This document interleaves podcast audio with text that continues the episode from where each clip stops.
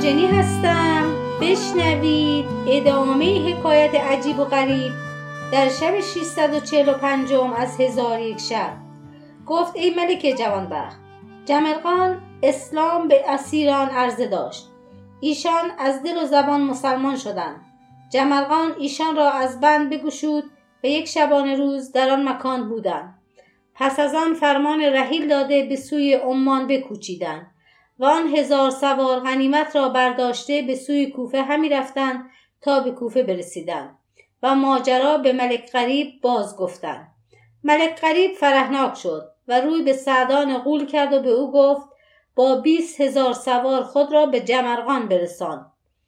سعدان با فرزندان خود و بیست هزار سوار به سوی عمان روان شدند و گریختگان کفار گریان و نالان به شهر عمان برسیدند. جلند ابن کرکر به دهشت اندر شد و به ایشان گفت شما را چه روی داده؟ ایشان ماجرا باز گفتند. ملک جلند شماره لشکر اسلام بپرسید. گفتند ای ملک بیست بیرق داشتند و در زیر هر بیرقی هزار سوار بودند. چون جلند این سخن بشنید گفت آفتاب شما را برکت ندهد.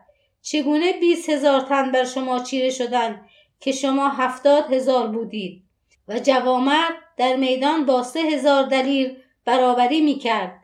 آنگاه از قایت خشم به حاضران گفت تیغ بر این گریختگان بزنید. حاضران تیغ برکشیده گریختگان را همه بکشتند. پس از آن ملک جلند بانگ بر پسر خیش زد که با صد هزار دلیر به سوی عراق شو و عراق را یک سره ویران کن و پسر ملک جلند قورجان نام داشت و در میان لشکر از او دلیرتر کس نبود و در میدان جنگ به سه هزار دلیر حمله می کرد. در حال قورجان خیمه به بیرون شهر فرستاد و لشکر از هر سو گرد آمدند و در روز دوم بکوچیدند و قورجی رفت و در ستایش خیش این ابیات همی خواند سواری چون من پای بر زین نگاشت. کسی تیغ و گرز کسی تیغ و گرز مرا بر نداشت. من پای بر زین نگاشت کسی تیغ و گرز مرا بر نداشت. یکی ابر دارم به چندرون که همرنگ آب است و بارانش خون.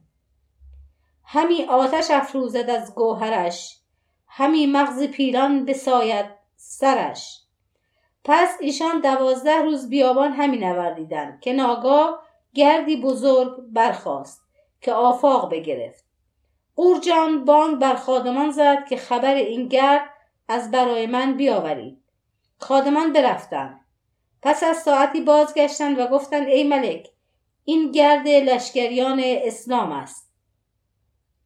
قورجان فرهناک شد و به ایشان گفت به دین خودم سوگند که از ایشان زنده نگذارم و تنها بر ایشان بتازم و سرهای ایشان را کوب اسب سازم و آن گرد از جمرغان بوده است.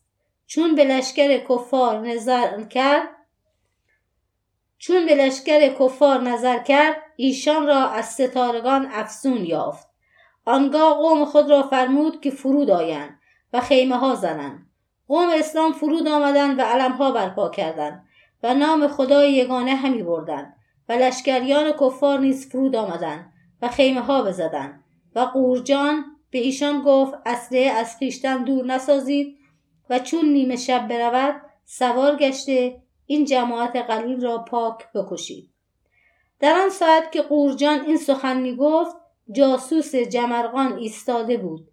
جاسوس به سوی جمرغان بازگشته جمرغان را از تدبیر کفار آگاه کرد.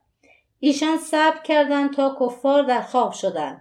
آنگاه جمرغان قوم خود را به سواری بفرمود.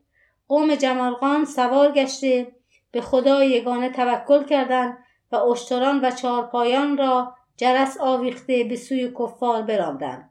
صدای جرس ها و زنگ ها بلند شد و مسلمانان در دنبال ایشان تکبیرگویان روان بودند. کوه و صحرا از آواز ایشان و صدای جرس ها پر شد. چون قصه به دینجا رسید بامداد شد و شهرزاد لب از داستان فرو بست.